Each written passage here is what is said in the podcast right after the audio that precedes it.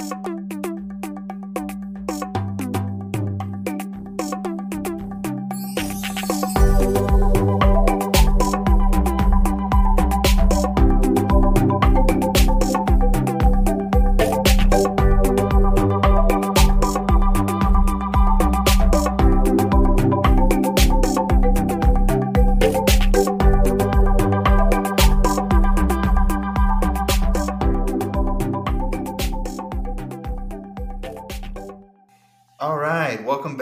everybody, to the Quantum Shit Show with Jody, Bo, and Danny. You have your hosts here, Jody, Bo, and Danny. um, and we're excited to be back. We are no longer sharing space with one another physically, but we are um, sharing space energetically and online, I guess. Mhm. Uh, we finally have our mic set up, just in case anyone was wondering, just in case anybody could tell. We got our technical difficulties worked out. we, we got our quantum shit together um, at some level. And I'd say we are excited to bring another episode Mhm. of discussion, uh, questions, wonderings, ponderings, musings, all Opinions. the opinionings. Um, yeah, and I guess we'll jump right into it. Hopefully, you guys are uh, having a wonderful day, a wonderful evening, wherever you are in the world. Um, just want to shout out to all of our viewers and our support. Super grateful for each of you. And I'm grateful for you too, right here with me.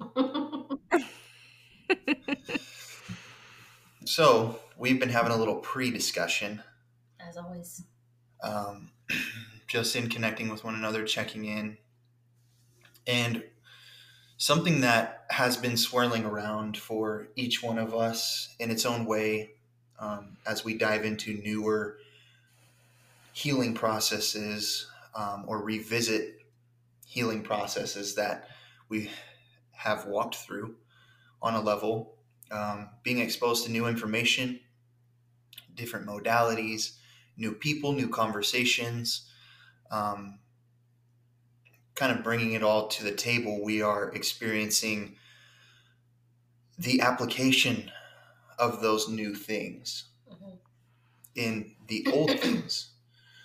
Mhm. So I think we each, I think it's safe to say we each have walked a path of experiencing all kinds of healing descriptions, um, but also the things that not only describe what healing is, but what wounding is too. Mhm. Just hearing a myriad of different uh, descriptions, terminologies, explanations, and something that we're talking around and on the topic of is energetic siphoning. Mhm. And the perspective that we want to kind of dig into a little bit more, have some discussion around, would be whenever it comes to the nervous system and anchoring all of these things, as usual, like we talk about on this show, uh, anchoring all of these things into a practical sense. Mhm. I think it's safe to say that each of us have had our experience with something that felt like it was entirely spiritual. And I know that we've talked about things in everyday life being spiritual, but what I mean just now in saying entirely spiritual has been the things that don't have an explanation, the things that are rooted in their mystery, and that's where their luster kind of comes from. Mhm. I think that there's been a really tender process of seeing some of the things that felt so magical um, be described accurately and observed or measured. And it almost like took the luster away, I'll say for myself, even for just an instant. But then there's this re emergence based in facts, based in Mhm. objective reality Mhm. at least as far as it goes in our experience that we share. But there's this reemergence of that uh, specialty, that magic, that that um, love and light, so to speak, that we kind of fell in love with whenever it came to the spiritual path and talking about the nervous system and discussing everything that we've been learning. Well, I want to say too that you're pointing out that you know when the when the science behind the things that had been held as mysterious revealed itself and we began to understand that there was some foundation to it and it kind of zapped the luster for a moment you know until we could regroup around it. I have to say for myself that even in the moments of those things like becoming more substantial in my life and it like evaporating the mystery around it i had to acknowledge that at the time that that mystery was even speaking to something. When i when i fell in love with the mystery it was because it was speaking to something that i had been experiencing that had never even been addressed before until that moment the mystery came along. You know what i mean? Mhm. so it's just about it's just about the constant um, unfolding of this information and what we know. And so it's it's very easy to like go back and be like well that was ridiculous. I can't even believe i believed that or i can't even believe that i let myself get caught up. But the fact of the matter is for me i know i can say that when it came along in my life there was so much other cloudiness in my life that it felt like an answer. You know it felt like oh well this explains blah blah blah blah blah right? And then come to find out there was more to understand about that thing. Like i didn't i wasn't allowed to just like park my car there and hang out and be like and now i'll just camp out here because this is going to be fine it was like well no actually i really want the truth so guess what that means all these other things are going to be shattered too so Mhm. Well said. Thank you. For me, um, I think that it was just really validating whenever I started to recognize and understand the science behind a lot of the things that we've come in contact with, a lot of the concepts that we learn about and talk about often in the quantum community, like, um, well, in any spiritual community, I think, you know what I mean? So, um, it was exciting and validating for me because I'm like, oh, there is a foundation of like evidence that backs this stuff up that we're experiencing and and there's an explanation for it and yeah it did kind of take the luster away it took some of the magic away but at first but then i think it's even more magical whenever i feel like everything can be kind of um, intertwined in a very natural way because to me that makes it more real because everything in nature is really intertwined in that way you know Right. Yeah, I think that um, what happens sometimes for people is whenever that mysterious, magical, whatever it is, idea, philosophy, way of perceiving the world um, comes into contact with what's true, and then it it is shown as okay well foundationally this is what you're talking about. You're saying it like this you're using this word science being brought to this place of mystery and then giving like a foundational um, space for what these things are and helping us better define them right? It's just like a redefinition of things is all it is. It's like oh we used to call it this but we're understanding now this is really what it was. And this is this is how they're partnered up or they're linked up. They're the same thing but we were using this term that kept it very away from us. It kept it outside of us. And what we're doing now and having these conversations is bringing those concepts into um, a more embodied place. That's all we're doing you know? Mhm. and so it can feel like um, speaking to what you were saying bo and what i addressed at first danica you're saying that foundation helped solidify it for me. It helped me feel more like i'm not a crazy person Mhm. all these things or feeling these things because there's actual evidence for it which i can totally resonate with and I think what happens sometimes is that we get caught up in the mystery because we are trying to cope. hmm And our coping mechanism gets stripped from us because we're like, well, actually, it's down here on the ground. We're not going to keep floating up there in the air. We're actually going to bring it down here to reality and we're going to show you the foundational nature of this thing. And that can be jarring to people when they've been in a state of coping or dissociation hmm right? 'Cause If it's Mhm. outside of our body, it just means we're hanging out there too. If it's a if Yeah. it's something that we don't fully understand and we're calling it magic, but we don't take the time to understand the magic, then we're trying to hang out in the ether with the concept, which means we're not Mhm. embodied, you know. So if we start bringing truth to it, it snaps us back into our bodies, and it's like we don't like being here. This is a scary place, you know. I've been trying to avoid this my whole life, so. I definitely will admit that I have had some hurt feelings. around this whole thing. I once or twice or thrice. Thrice. Definitely thrice. Been in my feelings about it. Um, and you know, it, it felt subtle too. It wasn't like uh, the world comes crashing down. And I totally agree with what you both are saying because that's kind of the space that I'm in now, being able to talk about some stuff. And um, I feel like I've always kept a pretty good support system around. And there, there have been things like quantum physics, um, just adding more information, like Danica, like you said, to the spiritual experiences that I was already having, quantum physics, and then like reading all kinds of different um, origin stories, learning more about things that we've talked about, like ancestral memory, and how that can look like past life uh, influences. You know, having done past life regressions and then going and talking to people about it and being like, I remember my past life. Like, wow, wow, wow. It's so amazing because it is. And then learning about how some of these things can be totally manipulated or manufactured. And then learning that this is just the way that it's supposed to not the manufacturing or the mm. manipulation necessarily but realizing that these memories are meant to be passed on and it doesn't always mean that it was me right. who held this space but This is making me think. I have to laugh at myself. I, this is making me think of a time whenever I was told by somebody who's a psychic that I had a fear of drowning because I had drowned in a past life. I went around telling everyone that I had drowned in a past life and that's why I was afraid of drowning and then then remembered in a session that Jody and I were facilitating for a group of women that my birth trauma was me literally drowning in the womb fluids with the cord wrapped around my neck. Oh and I went God. around and I went around telling everyone that what this psychic told me. I drowned in a past life. That's why I'm afraid of drowning. And it's like, no, you are afraid of drowning because your birth trauma was you drowning. God dang. That's so funny. It's not I have, funny. it's is funny. No, it's funny because we have to laugh. I have to laugh laugh at about it. myself. yeah you can laugh about it now so that's that means you're healing I have to laugh at myself for this for the stuff that I like I really believe, but I believed it because somebody who was a psychic told me.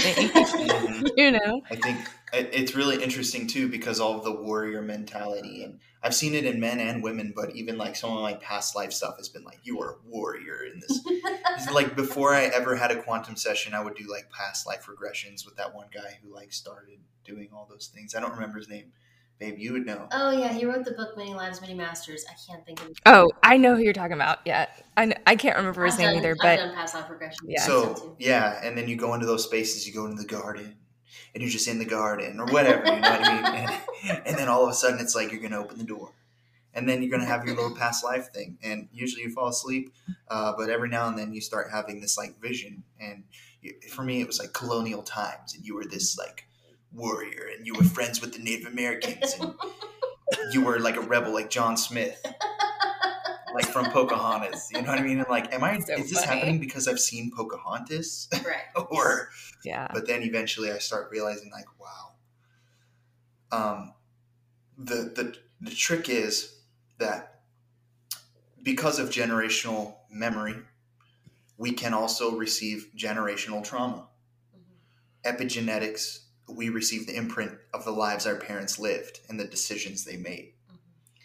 and that expression babe like you say can change any day depending on how we are carrying or perceiving our wounds or our healing. And yeah, it's just a trip because these uh, these experiences that were pieced together in all kinds of different ways at the time that I only saw flashes or glimpses of, and I took them at face value and I said, "This is everything to me." I created importance around it. Mhm. Um, and I'd say that it could have been important, but I definitely created more importance around it, and I let it describe me now. Uh, as those things started to kind of like crumble, I started realizing like, wow, they're really made of nothing. it doesn't hold up as you start to apply it in this scenario or with this information. Now we have new understanding. Does this thing still hold up at the level that I created it to be? Mhm. You know, is it still what I made it. And most of the time it's no. and then like in that dark night of the soul or that that uh, disintegration, the reemergence happens. Like what has been called a rebirth or whatever, but then it's like that light at the end of the tunnel. You realize like, oh, God is still here. Oh, the essence of what I really loved about this thing is still a part of me. Or whatever it was. And maybe what I loved about it was that it validated my wounds. And that may not be there. right. and that's the emotion. It's like, dang, this thing can't validate some of my self-destructive core beliefs anymore and that's where my Mm. feelings get hurt and now i have to find a new way to cope and maybe in the long run it's a more healthy way to cope but there's that feeling of like somebody took something from me Mm-hmm. mm-hmm. It's the uh, yep. which may be a good segue into what we were talking about with energetic siphoning yeah. So what we were, um, what Jody and I had been kind of uh, teasing apart. I say that now all the time. Thank you, Colin. Um, what we've been kind of teasing apart is comparing and contrasting what we call energetic siphoning with um, a process called uh, nervous system co-dysregulation and the similarities between the two. So it's my um, understanding that nervous system co-dysregulation is the science behind what we call energetic siphoning. Yeah, I agree with that. Based on what we've talked about, I agree with that. And you just shared your post about all of this um, in, in in a limited and specific way. Um, I'm Mhm. sure it's not the end all be all of understanding co-dysregulation, but um, it made Right. a lot of sense with regard to in spiritual communities the things that happen um, between people who are receiving maybe healing sessions and the one that's doing the healing, and I'm using air quotes. Um, as well as just being in connection with each other. And um, it actually caused me to think a lot about this co-dysregulated state and what we've called energetic siphoning. Because, you know, really what we're talking about, I think, is getting into a space with someone. Because this used to happen to me in a relationship that I was in.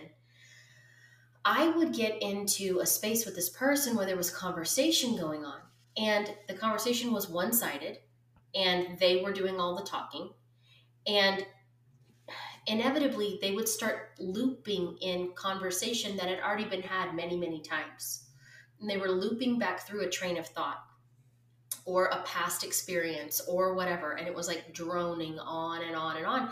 And i'm telling you i felt like i was being imprisoned in that moment. Like i felt like i was being trapped in the conversation and there was no exit. I was like where's the exit sign? I gotta find the exit out of this conversation.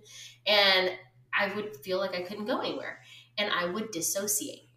I would completely shut down in my body while it was going on. Of course my nervous system was doing that for me saying like nope we cannot process all this Survive bullshit this, yeah. we can't survive it. And so it shut me down. And I would leave that interaction every time feeling completely drained.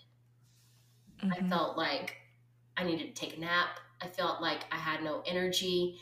And I would say, this is before I'd really come into the spiritual community, I would say that's what I have often likened to energetic siphoning, where you just feel like the life has been sucked right out of you, Mhm. you know? Because People sometimes call this stealing codes too. Yes. oh my gosh. Oh my god. Just stealing my codes. Yeah. Oh man, they've So- they've accused people of doing it even in session work. Like they got into the field and they stole my codes while they were in the field and they did this and that. We've heard people do that Mhm. so many times and it's bizarre. Um, but anyway, I'm saying that because I'm thinking about it in terms of this co-dysregulation, you know, system. because that person in my space had a dysregulated nervous system. They were looping in a rut energetically, mentally, and in their system. And then projecting that into my system, which I was giving consent to by being a part of the conversation. And it opened me up to being like literally knocked sideways in the space, Mhm. right? So, um, you said this too in your post, Danica. It's like in that moment of exchange, right? So, if somebody's going and seeking a healing uh, session with a trained, air quotes, practitioner, and then they get knocked sideways through the session, they may not even recognize it as being dysregulated in that moment because they think this is what it's supposed to look like to heal. Right. And God, what a deception. What a what a dangerous deception. And it makes me think about people being in the space with people that I personally know um, are struggling with their own trauma and either mm-hmm. acknowledging it, mostly trying to cover it up and act like it's not there.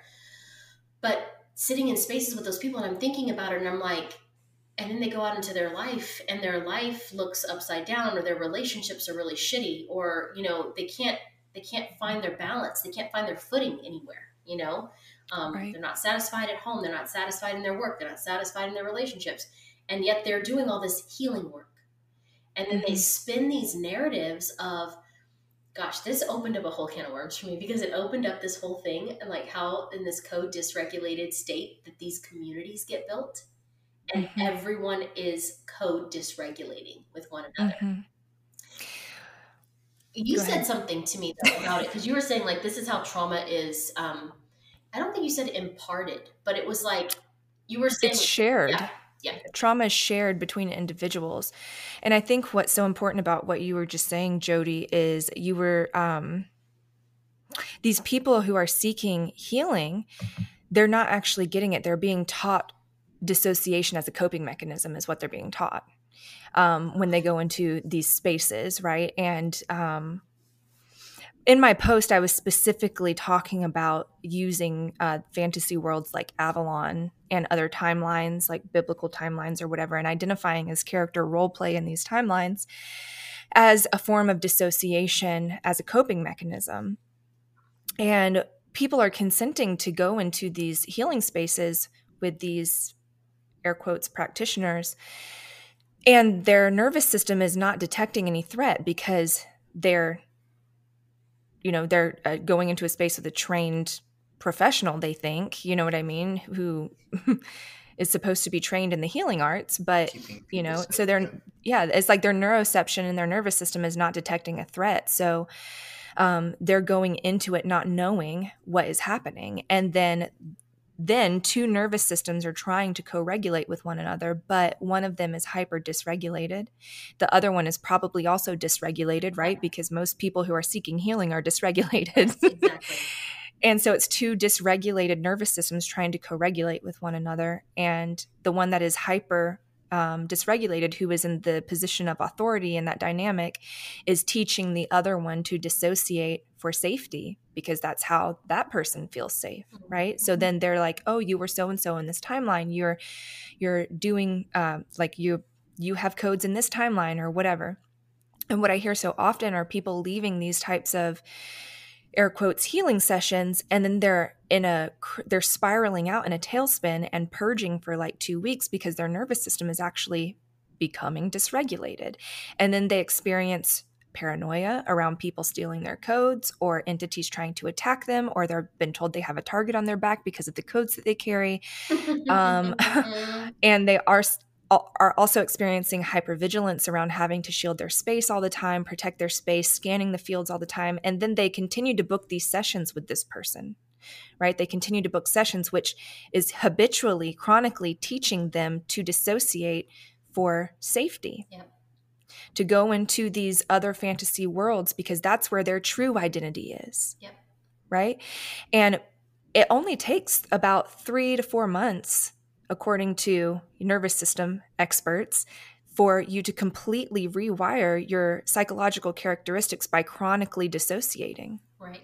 So these people are chronically dissociating in these sessions, and then they're basically being um, what we would call in, in the quantum community programmed. They're being programmed um, which is a type of MK Ultra, right? Mm-hmm. well, yeah, it's a type of um, yeah brainwashing for sure. Yeah, through through uh, like trauma based like interfacing through the nervous system because the nervous system is actually what patterns the brain. Right. This is why mind hacking and um, a lot of personal development stuff doesn't work long term because trauma is stored in the body and not in the mind. So if we address the trauma stored in the body and actually begin to heal that and regulate the nervous system, it will repattern the mind accordingly because right. the mind is going to be a reflection of the state of the nervous system. so exactly. And so, um, one thing that I noticed in me uh, personally, and then I'm sure other people can also relate. I know that you can relate, Jody, because you were just sharing it. But a, a particular friendship that I had, um, like before, I was really um, heavily involved in this relationship with this person. I was a literal athlete. Like I was hiking, like mountains, 14ers. I hiked 110 miles through Europe, um, like with a 30 pound pack. I was like training yoga and hit like 12 classes a week. I was probably overtraining, honestly. Um, and that's a whole other story. but um, as move, movement as escapism, but anyway, my body was very strong. I was an athlete. And then, having been in a relationship with this person, I started noticing my health deteriorating. Um, and I did, granted, part of that about midway through, um, like the the pinnacle of our relationship. I did have um, a freak accident where I was exposed to carbon monoxide, and that that really sent me plummeting into the valley of health, health disorders, um, but it had been declining up until that point. And I recognize now that because the stress response, the hypervigilance, the paranoia, the um, the, the dysregulation, the co dysregulation that was happening between me and this other person was keeping my body in a constant state of uh, stress response, a sympathetic response of flight, uh, fight, flight, freeze, or fawn. And um, for me, it was like the paranoia of people stealing my codes, you know, and then like um, hypervigilance, having to scan my space and stuff like that because there was because this person always tell, told me that something was trying to steal my codes or someone was running black magic on me or something was happening, you know, and um, so my my autonomic nervous system was sending all of my energy to that response. But we have to understand that the autonomic nervous system runs every involuntary system in the body. So, cardiovascular health, respiratory health, sexual reproduction health, like all of this, blood pressure, um, digestion, everything is run by the autonomic nervous system, every automatic response in the body. And then those systems begin to um, they begin to degrade mm-hmm. if we're in a heightened state of stress response because all of our energy in our body is being sent to run the stress response and keep it on 24/7 right we're never coming we're never being deactivated from it mm-hmm. Mm-hmm. so this is also now that i just said that um, it's making me question what activation is because we hear that a lot in this community too like oh she's being activated or i'm going to activate you or whatever right.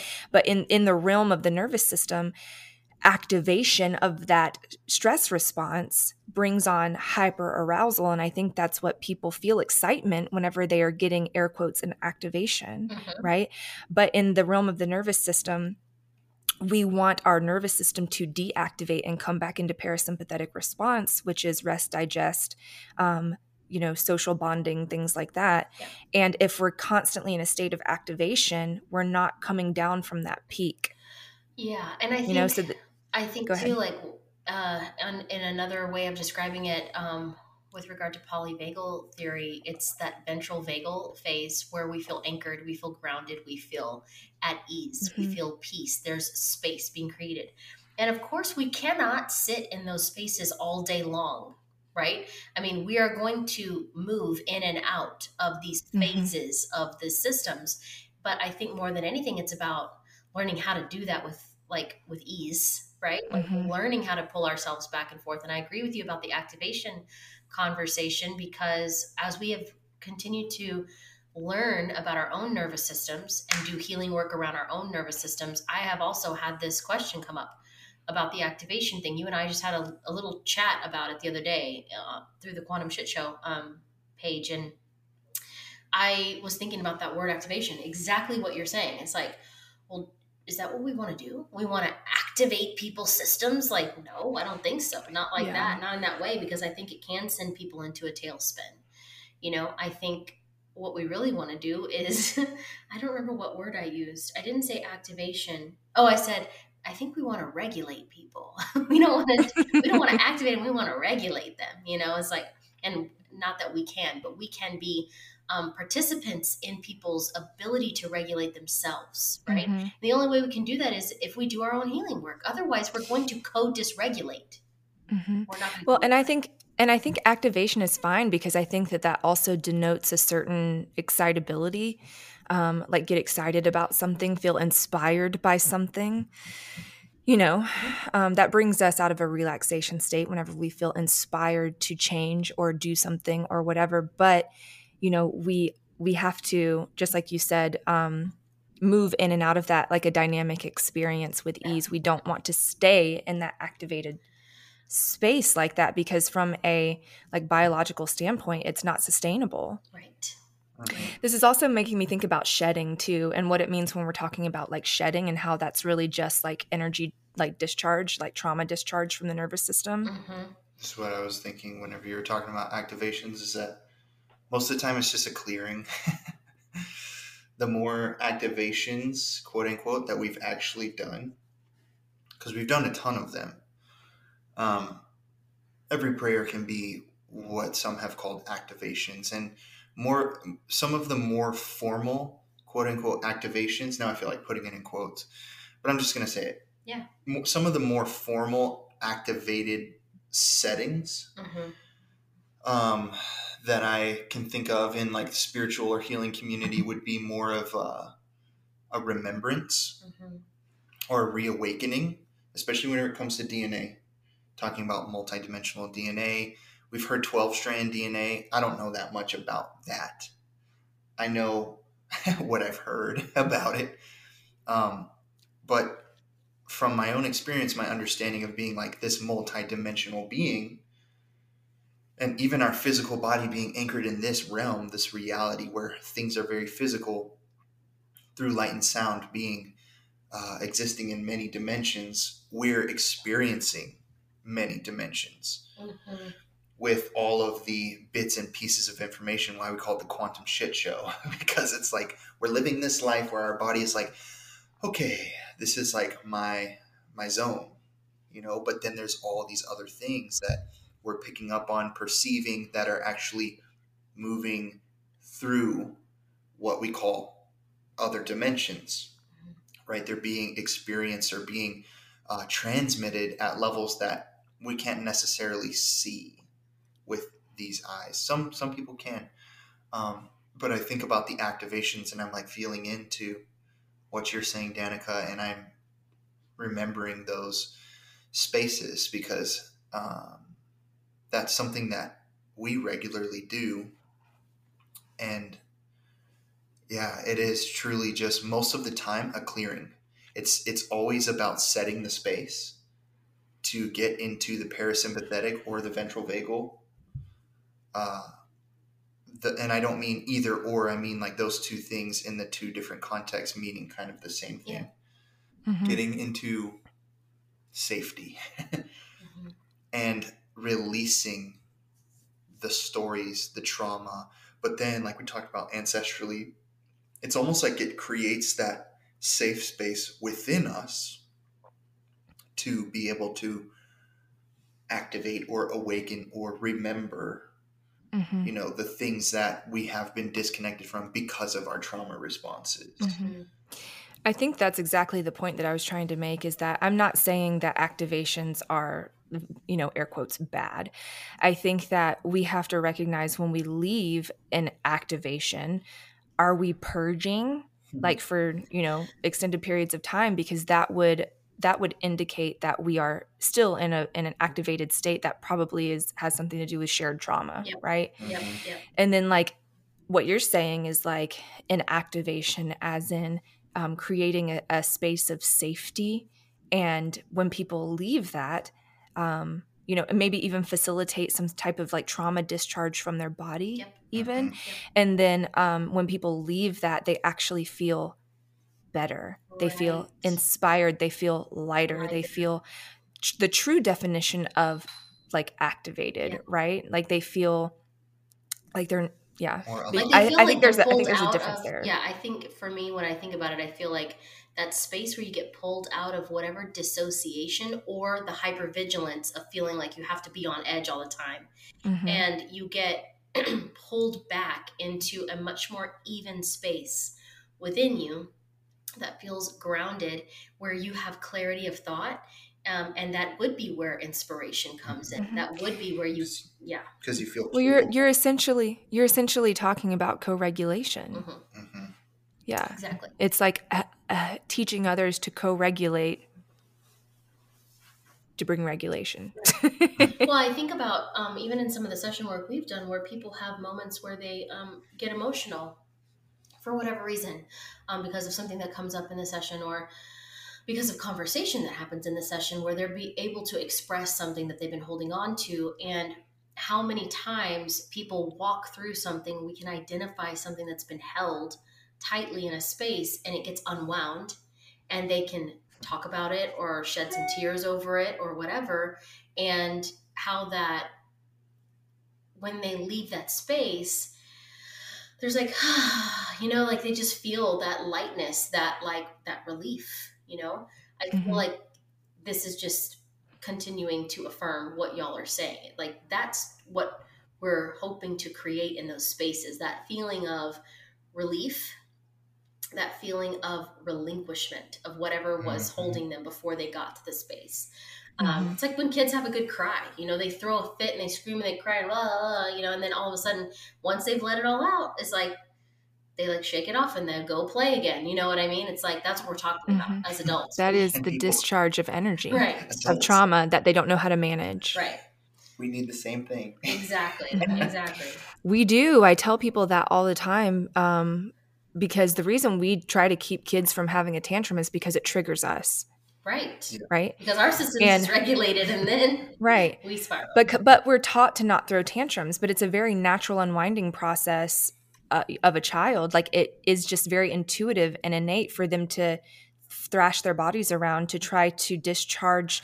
frustration or anger that they don't know how to manage, right? And then we try to tell them, "No, keep that in." We're teaching them to literally suppress it and hold the trauma inside of them and so then as they become an adult then uh, you know and then they have kids and then they teach their kids not to have a ten- temper tantrum because it triggers them Yeah. because they were taught they weren't supposed to have one yeah Mhm. it's like a it's a cycle Yeah, and then we see adults who could probably use a good tantrum or two, but we have, I'll say for myself, I throw tantrums, but because it's like I don't know how to in, in a really safe way, it ends up doing more harm than good.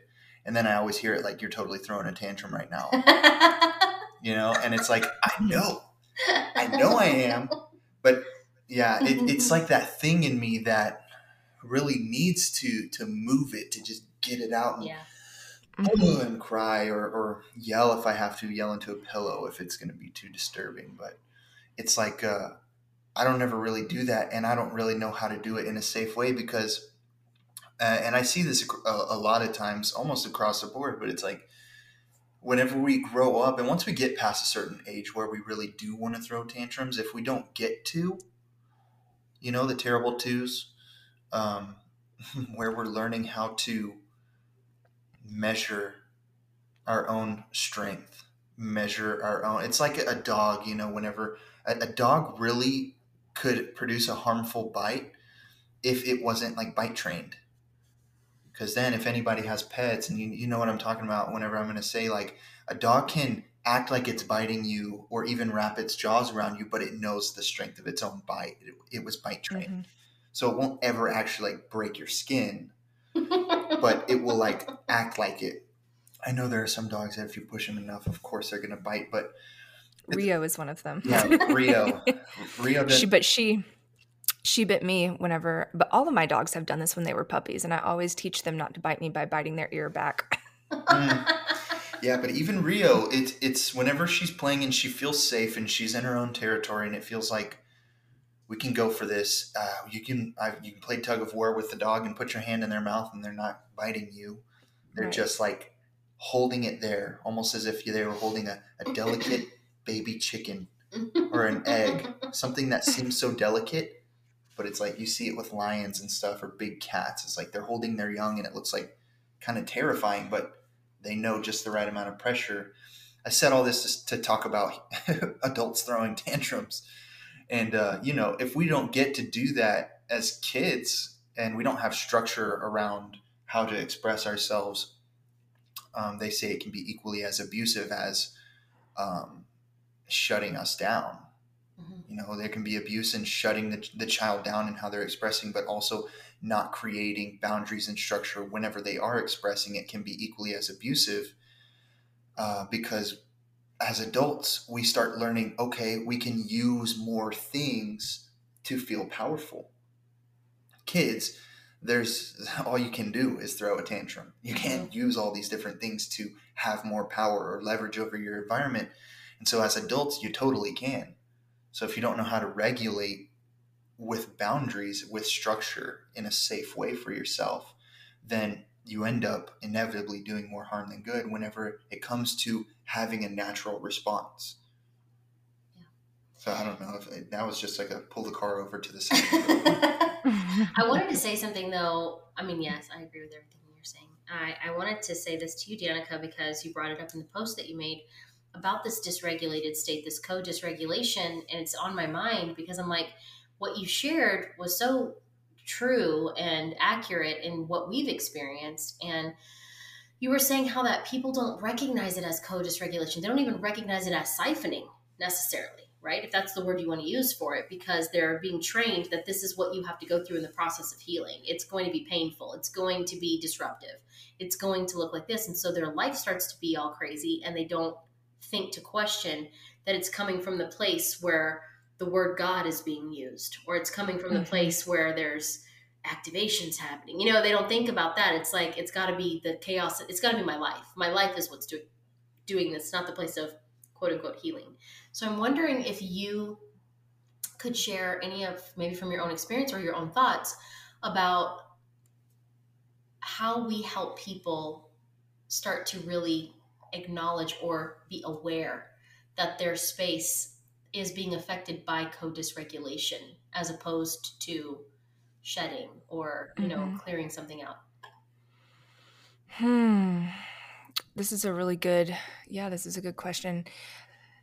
The first the first thing that was coming up for me was exhaustion because in co-dysregulation um, and in dysregulation in general when we are in like an exacerbated like hypervigilant state and this might not even happen like in sessions with someone until months down the road you know what i mean? Where you're in a chronic state of like exhaustion. Um, because like i said it is usually these traumatic responses are they have to be like chronically or habitually repeated over and over and over again so like like months of session work or something like that right and then you get to a point of like exhaustion um and this is something that I I've been told um, before too. Like I would leave session work with like a, partic- particular person. I'd be like, God, I'm so tired. Well, you moved a lot of energy today. We did a lot of work, and you should you should go take a nap. But anytime that I've been like in a session with y'all, or I don't know, doing work on myself, I never feel exhausted mm-hmm. like that. You know, I've not felt I feel like this is the same thing like the siphoning um I don't know. I don't know. I, I, feel I, I feel a little Well, I want to say something to what you're saying right now because this is something that comes up. You just said, you know, feeling exhausted, like feeling worn out, feeling wiped out from the session and the excuse being, well, you moved a lot of energy. But did you? because was there any emotional expression was there any discharge that happened on your part or were you just sitting receiving a session and a lot of shit got moved in the field you know what i mean i'm using mm-hmm. air quotes for those who can't see me well the exhaustion actually comes from that habitual state of being hypervigilant exactly. or being paranoid or whatever you're being taught to do to cope with yep whatever's going on right, right? in in these sessions that is antithetical to healing it's not the same thing as healing um, but it actually causes adrenal fatigue. Mm-hmm. You know, and so but we call this energetic siphoning. Right. And it, the reason I brought it up was because we have had people come through sessions and do session work with us where there has been an emotional expression. You know, there's been like a release of, you know, through Mhm. tears or crying or whatever, and then get through the session and they're like, I feel really tired, but I also feel really calm. And it's like, well, there was an emotional release. You know, it's like Mhm. when children, people say they'll they'll cry themselves to sleep, right? Because they they cry and cry and cry and cry and cry until they're just like, I just have to go to sleep now. I just have to rest. Like my Mhm. body's tired of releasing all that. That was a lot to release. That I could understand. Right. But when there's nothing, there's no release happening in the space, and then you feel like what you're talking about, Danica, and you walk away, I agree with you completely. It has to be because there's some kind of hypervigilance or some kind of stress response coming on in the body throughout that process, and then walking away and being like, God, I need a nap. You know, I need this. People like, you just moved a lot of energy. And it's happened to us too. It's happened to us in session work too, where that feeling has been exchanged. So I think I know what you're talking about in that way. And I think that's a good example, a really good example. I think um, something, Danica, that you mentioned earlier, and you explained it really well. Um, I kind of want to piggyback off of what you said. You were talking about what happens to the nervous system in co-dysregulation whenever somebody who has been, we call it being taken advantage of or not um, being siphoned off of. You know, like whenever our nervous system is shutting down. Danica, you described our senses are diluted. Mm, You talked about all of the autonomic systems of the body going into a space where they're funneling all of their energy into the space Mhm. where the trauma is being experienced mhm. Mhm. or wherever it's needed. And it actually ends up taking from Oh, right. different right. systems. And I Mhm. know specifically the ocular system, that's the word I'll use for it. There may be an even more scientific name. But you know, visually our we do literally get tunnel vision whenever we're in a sympathetic response, whenever we're in fight or flight or we're in a fear response uh, at any level, literally even the most subtle level. Uh, we lose perception in all these different ways. Like we lose our ability to perceive more information clearly. Mhm. So it's like everything gets funneled into this really narrow space, not just visually, but in many layers at many levels. And so walking away from something that, and I will note that most of the time, people don't even know they're doing this to each other Mhm. like almost always i would say i'll give people the benefit of the doubt on this one and say they don't even realize that it's happening because people who are sending others into di- dysregulation are in dysregulation Yeah.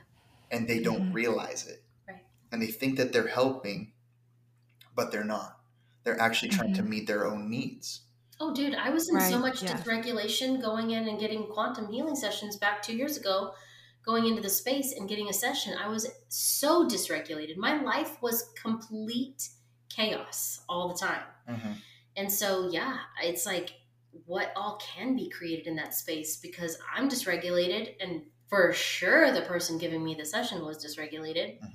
and Mhm. and i think what ha- would happen um, is that both people walk away feeling more alive feeling more supported more capable more inspired more activated uh, if it was the case which happens. And i think that you know we can find all kinds of labels to describe what that actually is but i think it's just two people trying to, to co-regulate.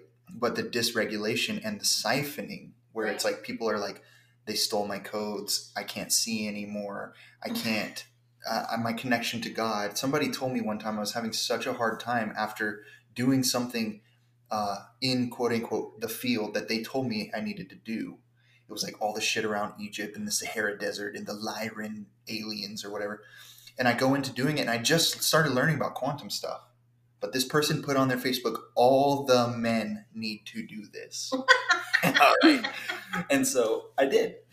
and I did all these things that I thought I was supposed to do or that I even thought I was doing. And for like three days, I was like, where is God? This is horrible. You know, me and Jody are like having strife and like we can't Mhm. find the source of it because it's, it's like these things are simple and yet they're becoming impossible. and it was all after this one thing. And we talked to this person eventually, and they're like, well, your spiritual receptors have been burned, you know? she was like, you know, this can happen through electrical frequency. Part of what she was saying, I'm like, okay, this this even to this day kind of checks out, but at the same time, it's like but not in that way. What way. was going it's on so was- mysterious. Yeah. it shut my nervous system down. Right. Well, it didn't shut my nervous system down. It put it into a different state.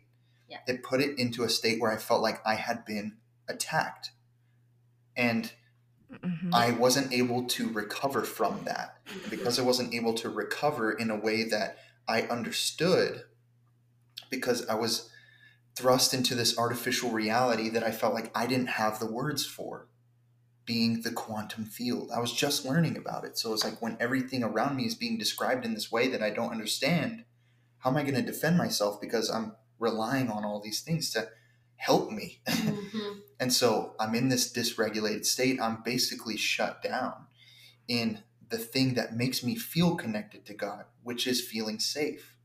Being safe at, a, at every level is what makes me feel alive, abundant, connected, ready, capable. I'm ready. Bring it on. I Mhm. have my support system. Right? This is like where our spiritual connection lives, is in this state in our nervous system. And Mhm. when that's shut down, it's described in all these different ways as my crown is closed. You know, m- Well, my my crown is stolen, or my over somebody No, like my wings. My wings have my been. wings have been taken, my oversoul is being siphoned. And you know what? In all this conversation, I'm still in a place where I'm still trying to sift through um, beings or consciousness and memory that's held in certain spaces that are actually looking for hosts. And I wouldn't even say that it's necessarily entities are everywhere looking for hosts to feed off of, but electrically, where we're seeing now, uh, and it's been measured for decades, what's going on inside of buildings that can't hold implosive wave mechanics, right? And what's happening there can create a ton of radiation. What's happening in radioactive spaces electrically cannot hold what is needed to actually be able to pass information clearly right. on these waves. Right. So whenever we're in a space that's radioactive, aka anywhere near, uh, you know, towers or in artificial infrastructure that's being built all over this planet, or when we're radioactive. or whenever we're radioactive, we're eating certain things and our diet doesn't support these ele- these electrical mechanics, Mhm. we're not going to feel like we can exchange clear information. Mhm. We're going to feel depleted on many levels. Our nervous system is going to be responding, going into tunnel vision over here, tunnel vision over here. I can't see, I can't feel. Somebody did this. Well, this is this is the core of the traumatic reaction is hyperarousal, constriction, dissociation, Mhm. and then immobilization or helplessness. Right. That's like the core the core of like the first phase of the traumatic reaction. Mhm. It's like everything that you're describing there. It's interesting too, because in that same example that I gave of my spiritual receptors being torched, as soon as somebody told me that that's what was happening, the next day, snapped right back into place. Because at that point, I convinced myself that I could just pray about it and Yeah. And it would be fixed, and I learned my lesson, and you know all these fucking spiritual. Ugh. I think I think that polyvagal theory and this work around the nervous system is the perfect companion for energy work because I really feel like it is Mhm. the modality that bridges the gap between science and energy work. Yeah. Because really somatic work, polyvagal theory, all this stuff is a type of energy work because um, trauma is not the actual event. It is the energy that's stored in the nervous system. And polyvagal Mm. theory is all about how to discharge it and bring the nervous system back into regulation by discharging hyperactive or supercharged um, energy from the nervous system. And so it Mm. is, to me, and my um, perception, a in my opinion, I think it's a type of energy work, a little bit more scientific. You know what I mean? But I think it's the perfect companion for this type of work because it gives us a foundation to actually build off of. Yep. I I. I wanted to say too, because Danica, you mentioned that the example you came up with um, and what you experienced was that exhaustion whenever that co-dysregulation is happening, and people may not be aware of it, thinking that's just part of the process. For myself, I was reminded as you were talking about that about years ago. Um, I told this to Bo the other day. Um, I I was like the married girl that had all the single friends. And every time I would be with all my single friends, you know, it was a hee haw time and we were just having a good old time and all that stuff. But they were always bitching and moaning about their ex or whatever terrible relationship dynamic they were having. Um, and I mean, we were hanging out and having a time, but it was like they, on a relationship level, could not relate to me being in a marriage because they weren't in marriages. They were in broken up boyfriend, girlfriend, ex husband, ex wife, whatever. And I told Bo the other day, I said, I had to go through a process of breaking some of those things down in those relationships because it got to a point where I had one friend that we were so close. And I remember finally telling her one day, I was like, I, I don't think I'm gonna be able to talk to you anymore. And I was like, because every time we talk, the only way we can relate to each other is if I will join you in talking about what I don't like about my relationship. Because your your relationship experience has been so terrible that it's the only way we can relate to each other, right? Mhm. And so I got exhausted with it. It was it was siphoning my energy. It was dysregulating mm-hmm. me because it was throwing me into a space where I was like, this is this is how we connect. We connect around this terrible part of our lives. And I didn't want to do it. It's making me feel bad. And I told Bo, I said, this happens in spiritual communities. This happens in spiritual healing spaces all the time where people who don't have experience with a certain thing, let, let, I'm going to take the relationship thing um, and talk about it specifically because people are going around and professing beloved this, beloved that, and all this stuff, but they themselves are not in a an external union of any kind. You know, maybe they're working on their internal union. I don't know, but they're not in an external union. So then, when they communicate with people in their space who come to them for healing, who come to them for learning or anything, who are in a marriage or a partnership or whatever, they even if they're not speaking to that person's partnership or relationship the fact that they speak into their life from a place of not knowing what it feels like to be anchored and grounded in something like that it crosses wires with those people. And people in those relationship spaces i would say i'm going to go out on a limb here and say the chances are high that they're experiencing um, discomfort is the nicest word i can use in their committed relationships because of their entertainment of the words of people who are not in relationship in that way. No matter what the teaching is, it's energetic and it can totally discombobulate someone's um, unified space with another person.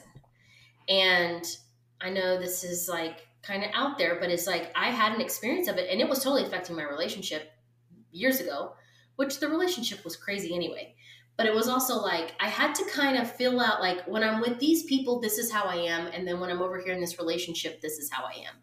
And it was like I felt like I was being pulled apart um, because I could Mhm. only relate to this group of people over here by acting like my relationship didn't really matter, you know, and I could only be in my relationship acting like those friends weren't infiltrating this space.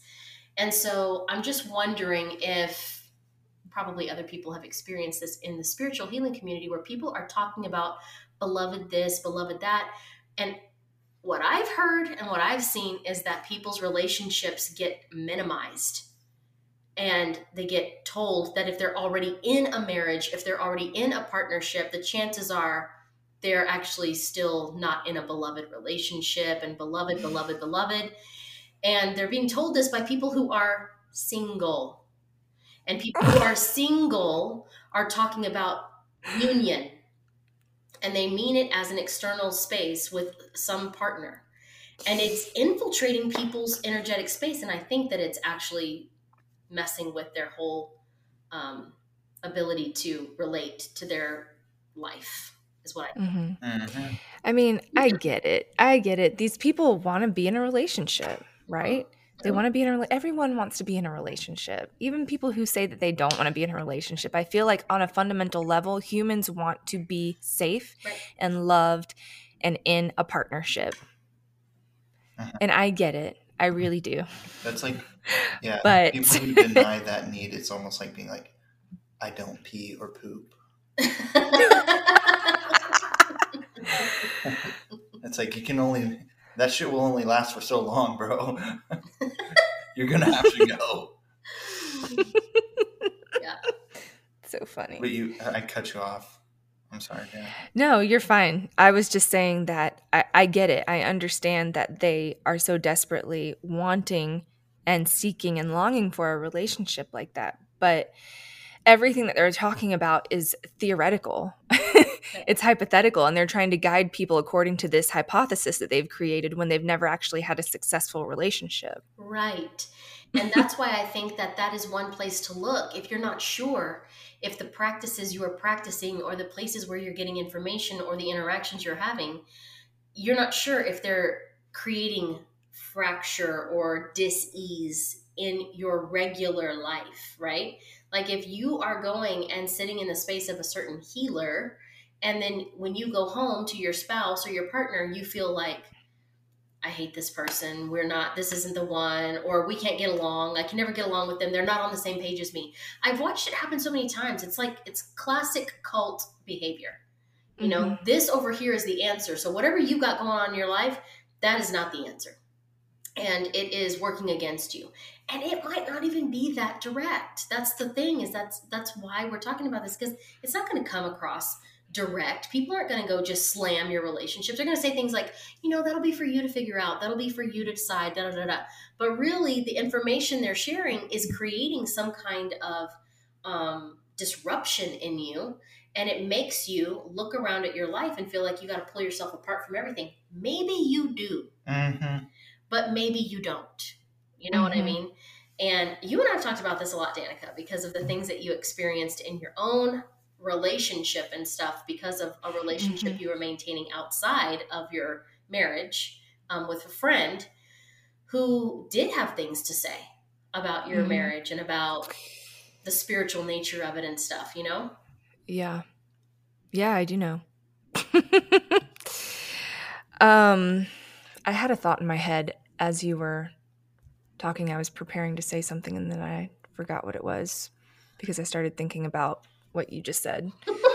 I think something too like that gets said a lot, um, but bringing in the context of this conversation, what's said a lot is just sit with this, sit with what's been said. We've said it. We've we say it in our session work.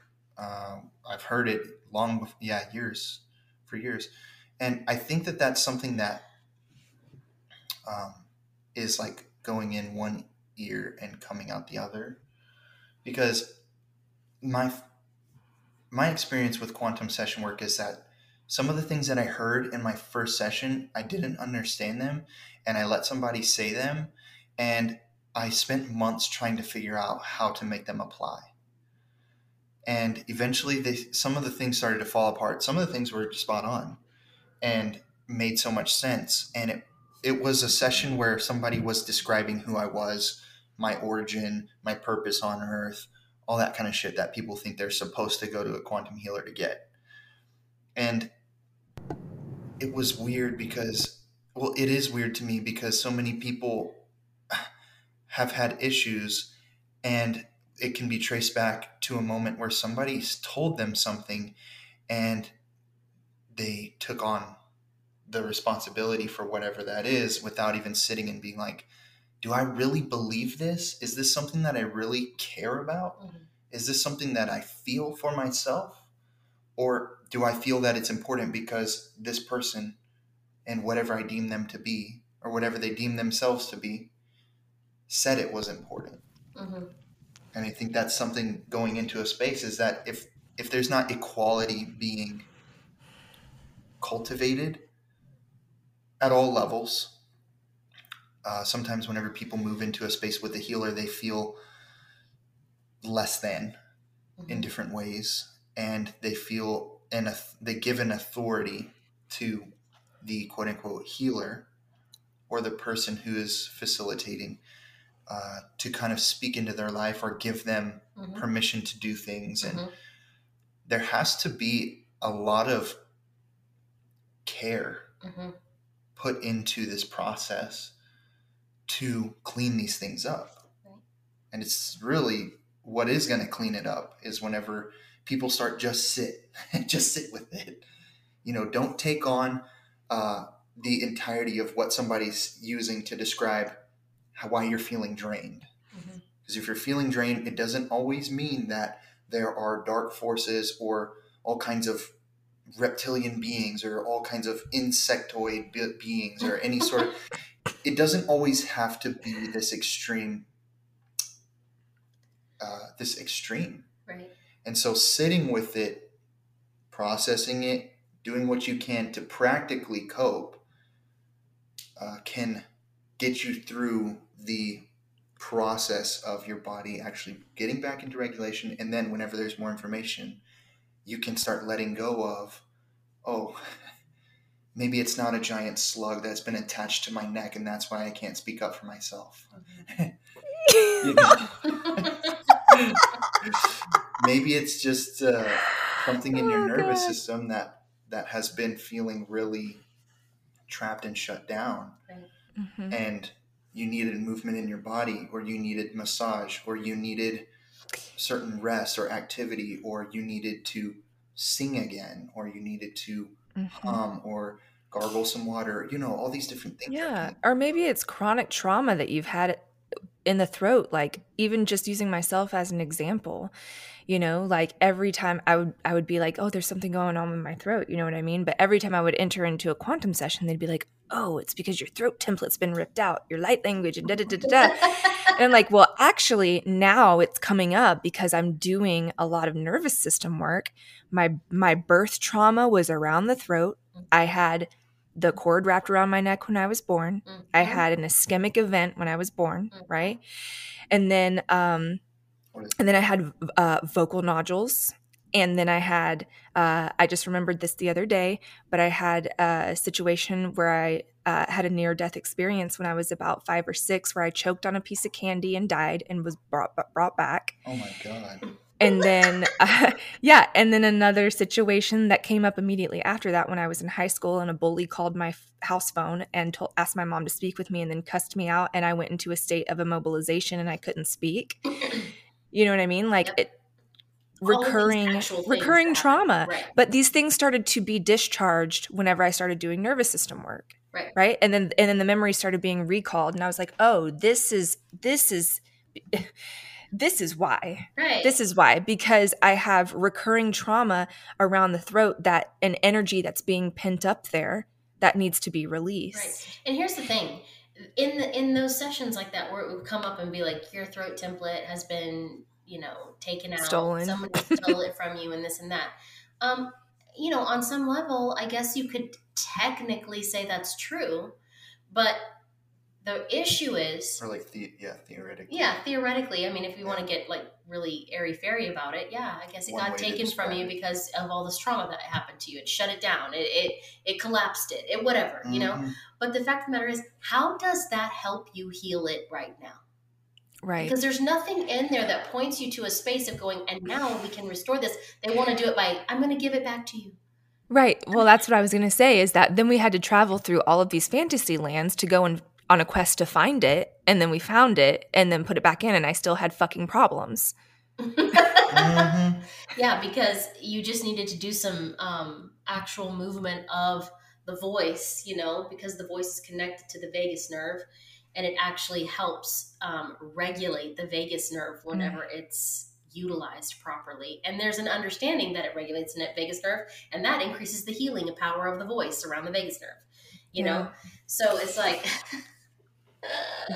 Jody, I'm thinking about what you were talking about earlier about my relationship and Oh, yeah. how it was affected. And I was just thinking about how when I would leave conversations or space shared with a particular person um, where I was in a state of chronic dysregulation, and then having to try to transition back into my normal life. Um, or or trying to integrate my normal life with this um, what was what I thought at the time was or what I was being told or trained was quantum stuff, you know. Mhm, mhm. So it's like trying to integrate my normal life with all this other fantasy stuff. Um, not that quantum, you know, when I talk when I talk about quantum stuff now, I'm talking about like real things that can be backed by science. Right. you know, um, but when I'm thinking about trying to integrate those those two aspects, like having a relationship with this person who is who was constantly like in in the fields in Avalon and all these different people and all these different lives and everything. And and then having my at home relationship with my husband and being chronically dysregulated through my relationship with this person I'm just thinking about how that actually is what was causing the issues with my husband and I was me being chronically dysregulated and then trying to cohabitate with him Right. you know and but i can say that now that i'm no longer friends with this person i don't I, I mean i hate to say this i feel like this is like kind of bitchy to say but life is so much better Yeah. hmm Well, that's what happens. Yeah, it's and that's why I'm that's why I wanted to bring it forward because you're not the only person who's experienced that. Who knows how many people have gone into these deep spiritual journeys and it's caused them to create fractures in relationships in their lives thinking that those relationships were the problem when in fact it was the level of dysregulation, the level of trauma that wasn't being addressed in the healer and in ourselves, right? Mhm. And so then, as we began to actually look at ourselves and look at what needed to be remedied, what was valuable to us stayed, and what needed to go went. And it Mhm. was not the things we thought. you know, in one instance, it would have been like, well, maybe you need to separate yourself from this relationship over here because it's not it's not the organic blueprint for your life. When in reality, it was the one that was bringing the information going, this isn't organic to you. And they're the one that had to ultimately exit stage left because there was a realization that came forward that was Mhm. like, something's off here. hmm I remember this person telling me like, uh, "I just don't like the way that your husband treats you," and I'm like, "What are you? What are you talking about? You don't know how he treats me. You've never even met him, Mhm. and I've never even said to you anything like that. You, I may have, you know."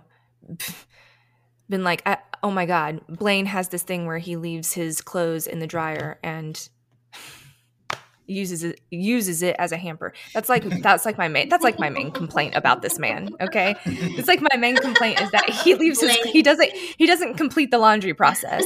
All right. and so I don't know if for me it makes me feel unsafe. No, I'm just kidding. But um well, hold on. it's I'm like my gonna- main complaint but but that was something like i may have had a small complaint with this person about something like that like i'm stressed out right now because this happened Mhm. and then that two months down the road gets turned into i don't like the way that he stresses you out i don't like the way he treats you that plants seeds of discord and doubt in people Right. you know Mhm. Right. And there's times when that that kind of protection is actually warranted. You know, there's times whenever somebody in your life close to you is like, I really don't like the way that this is going because hey, it's actually dangerous and and all that. But if we're talking about the laundry, or if we're talking about the fact that he doesn't really get the work that you do, and you guys just agree to disagree, or whatever, then that's not a safety issue.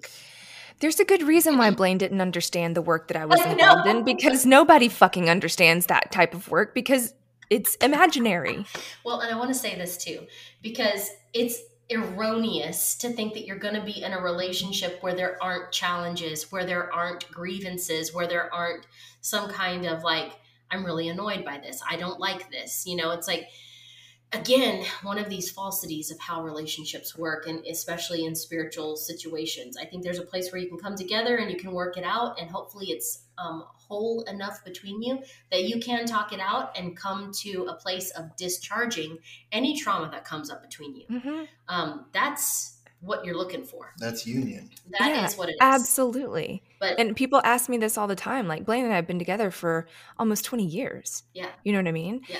And it's like, it's a lot of recommitment. It's a lot of forgiveness and patience and conflict resolution. Mhm. That's what union is.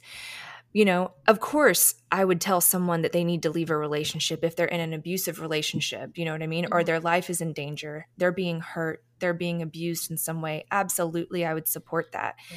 But I do not support going around telling people who are in a marriage or in a relationship who are experiencing very normal and natural snags between two people because no two people are ever going to be exactly alike. You're going to have disagreements. Right. You know what I mean? I'm not going to go around and be like, they're failing their initiations miserably, and this is not your beloved.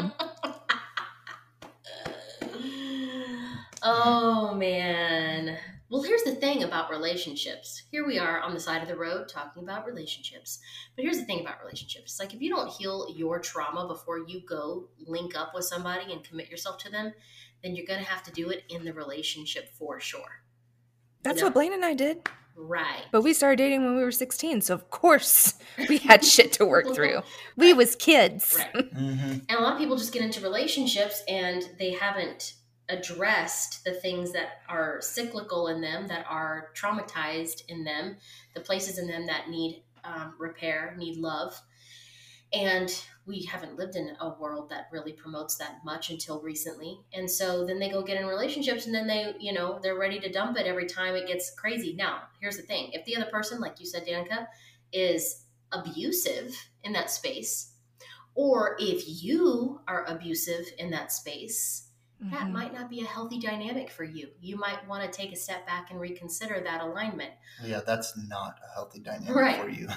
Right. But if you're in a space with somebody who's willing to like everybody's like they they're willing to do the work. No, look, if they're just willing to acknowledge when they screw up and they're willing to hear you out whenever you have certain feelings and you guys can have conversations around stuff that comes up through the relationship and work it out, that's what union is. That's what That's what is. that's what friendships are. That's what relationships are. That's what community is. This is what this is literally what human interaction is. Right. Right. And people are looking for this mysterious connection that's going to be a knight in shining armor saving the damsel in distress. And that's all you need to know about the fact that it's bullshit. Because if he's Prince Charming, that's a clue right there. If he's if you're looking for Prince Charming, you're saying you want to be charmed. So you want to stay under a spell some kind of way. I think this really. gonna work. I didn't mean to cut you off. It's okay. I think this really speaks to our relationship with God as well, like our personal relationship with God, because everything that we're describing about interpersonal relationships with each other is also reflected in the space. I mean, the things that we have to do to come to solution for any disruption or anything that's been disagreed upon or causing dis-ease between us is the exact same thing that's required in our relationship with ourselves and with God. hmm It's like in order to find solution for uh, issues that we're having with one another, we have to have a conversation about it. Or take space and then have a conversation about it. And a lot of times we're trying to do this with each other and we we're not even doing it with ourselves. We're not even doing it with God. And I think the point of healing and how it came to be that we help each other through healing is learning how to constantly remind ourselves and one another where our power actually is and how powerful we are and what we have access to right now. Mhm. And I think what's happening as these worlds are developed fantasy worlds, artificial realities, and otherwise, um, like I experienced with um, we've talked about it on this podcast too. Like I experienced with my spiritual receptors being burned or whatever. It's like I had to go back to that person and seek remedy from them, and they gave me the solution. Mhm. And it wasn't something that they said, "Here's how you can deal with this right here, right now." It was, "Hopefully this holds up. If not, come back to me." That kind of thing. And I think there's something very Mhm. powerful about creating a space where people can see what they're capable of Yeah. and where we see new new horizons of what we're capable of with them and what we're all capable of in our relationships with God and feeling connected to our source or feeling like we know where we come from, we have a sense of belonging, a sense of support, community, we feel like we're ready to take on new challenges. I think that was one of the biggest shifts that I've seen in people that we have worked with um, or friends that I have that are doing this work. And yes, we've worked with them, but uh, even far between sessions, it's like people are doing their own work anyway. Mhm. And one of the biggest shifts that I felt for myself and also seen in others is people saying, I feel like it's not that the hard things stopped happening, it's that I can deal with them now. Mhm. And I know that points to like coping and stuff, but Well, it's that's It's- actually building capacity is what they call it. that's what I was going to say. That yeah, that's building nervous system capacity mhm, through the process of Yeah. regulation mhm. Right. and discharging energy. you can hold more. And that's the whole thing about coming online in an activation. You can hold more of your life's purpose, and now you're aligning to your highest organic timeline. We still talk about this, and I think it'd be even beneficial to to understand like what we're talking about in that sense of like living your highest organic timeline or even shifting timelines. hmm And we talked about it. Those things are Mhm. based on our state of being now. hmm And whenever we are actively doing work to shift our experience here and now, we are literally changing our timelines and we're anchoring in the things that we are going to experience in that state of being if it's maintained Right. or more frequently maintained. hmm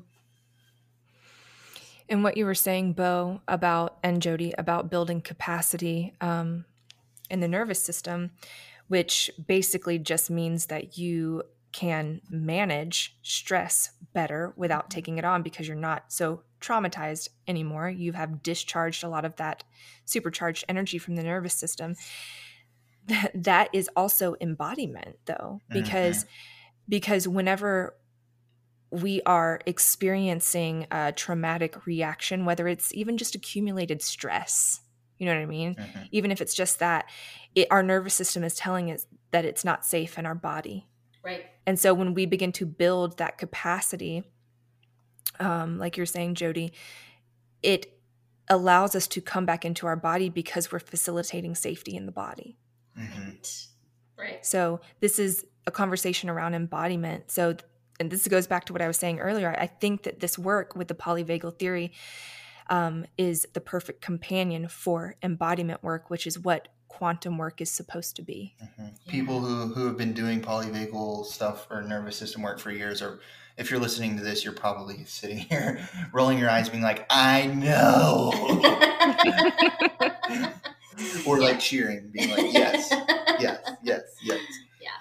I think it's just brilliant to be able to have this conversation and bring these things together in this way. That's what I was saying the other day, Yeah. talking about this practical spirituality. It's like there is this spiritual essence, there is this place in us that wants to connect with God.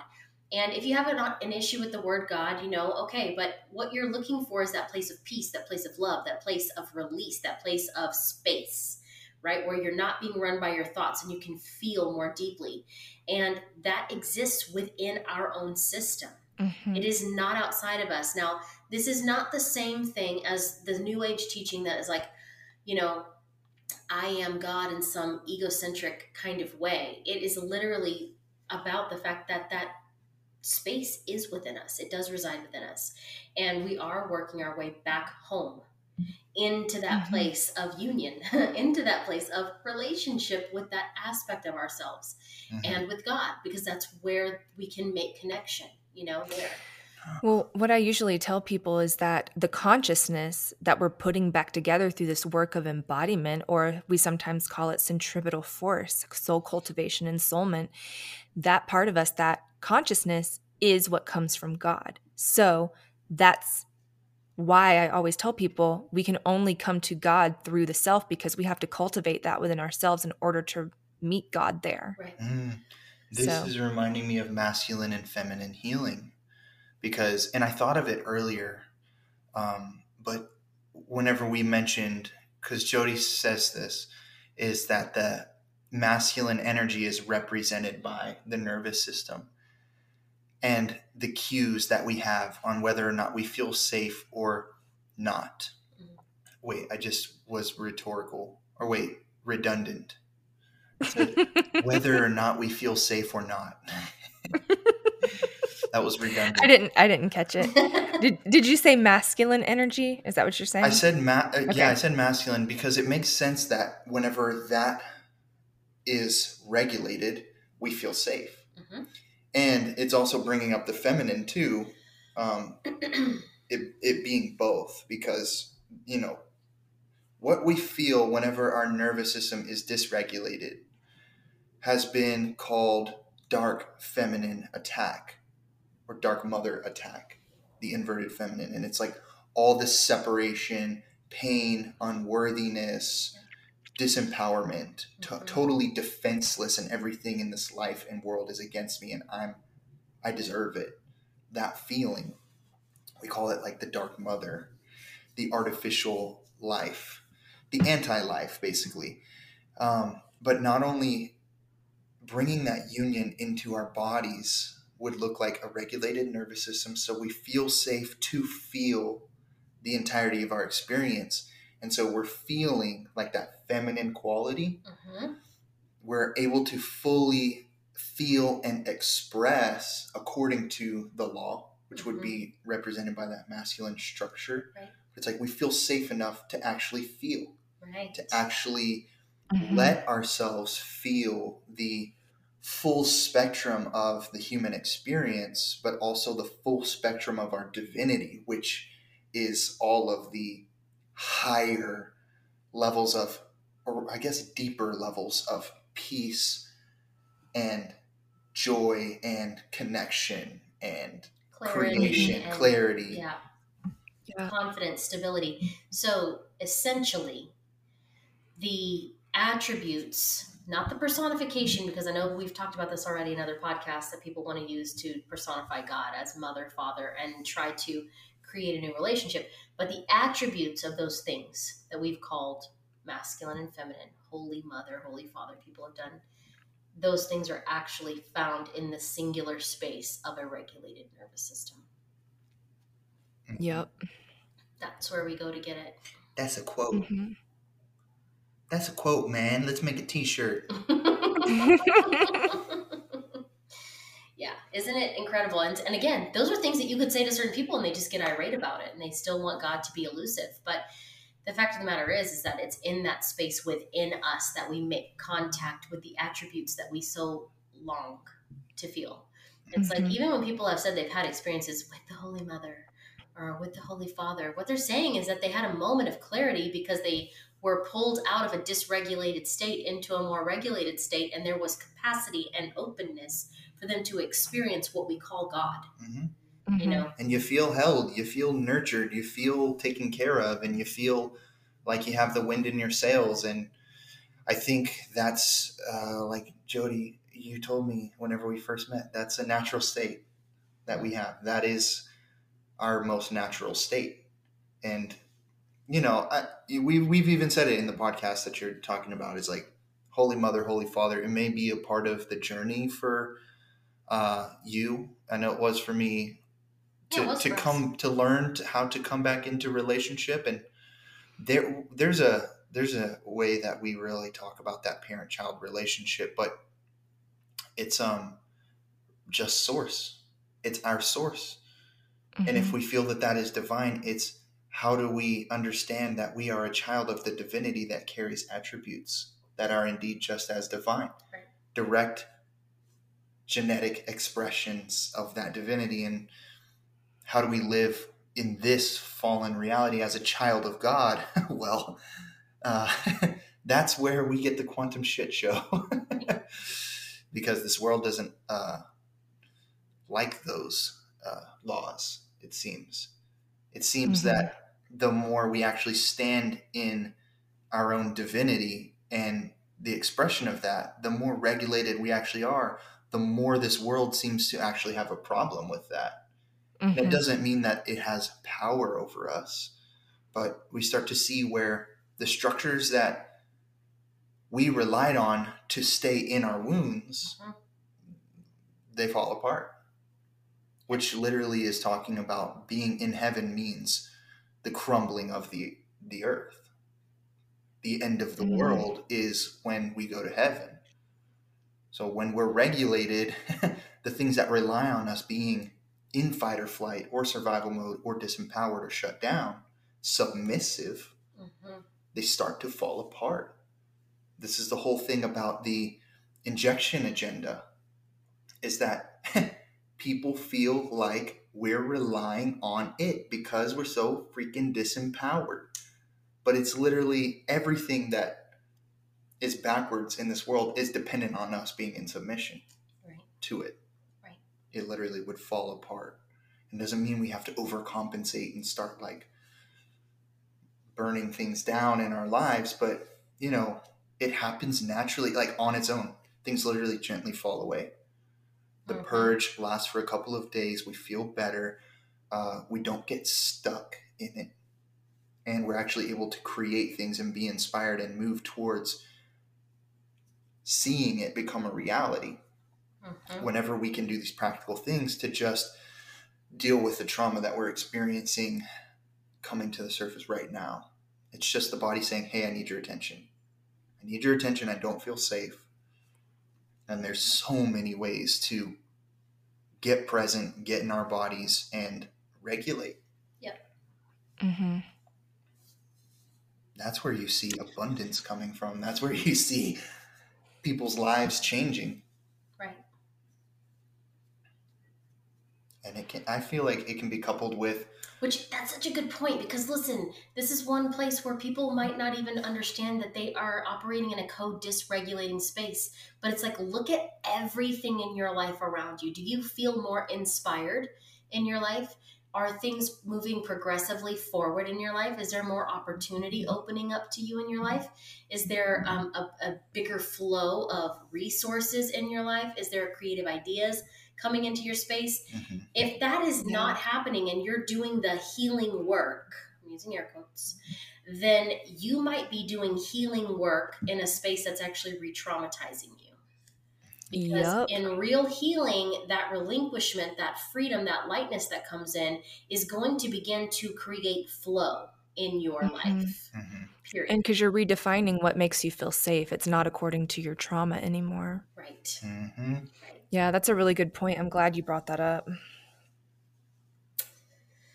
it's what's Yeah. happened in our life it's what it's what has always been the telltale for me you know it's like when you are in a safe place and you feel the safety in your space um, whether it's through your own ability to self-regulate or especially through the co-regulation with others it should be amplifying good things in your life it Mhm. should be bringing more harmony more peace more joy to you all of that and if that's not happening and you're doing the healing work, you may need to look at where you're going to get your healing. It hmm might not be the space. So, Mhm. yeah. Well, do we feel like we've said all we have to say? and on that note, Thank you guys for listening.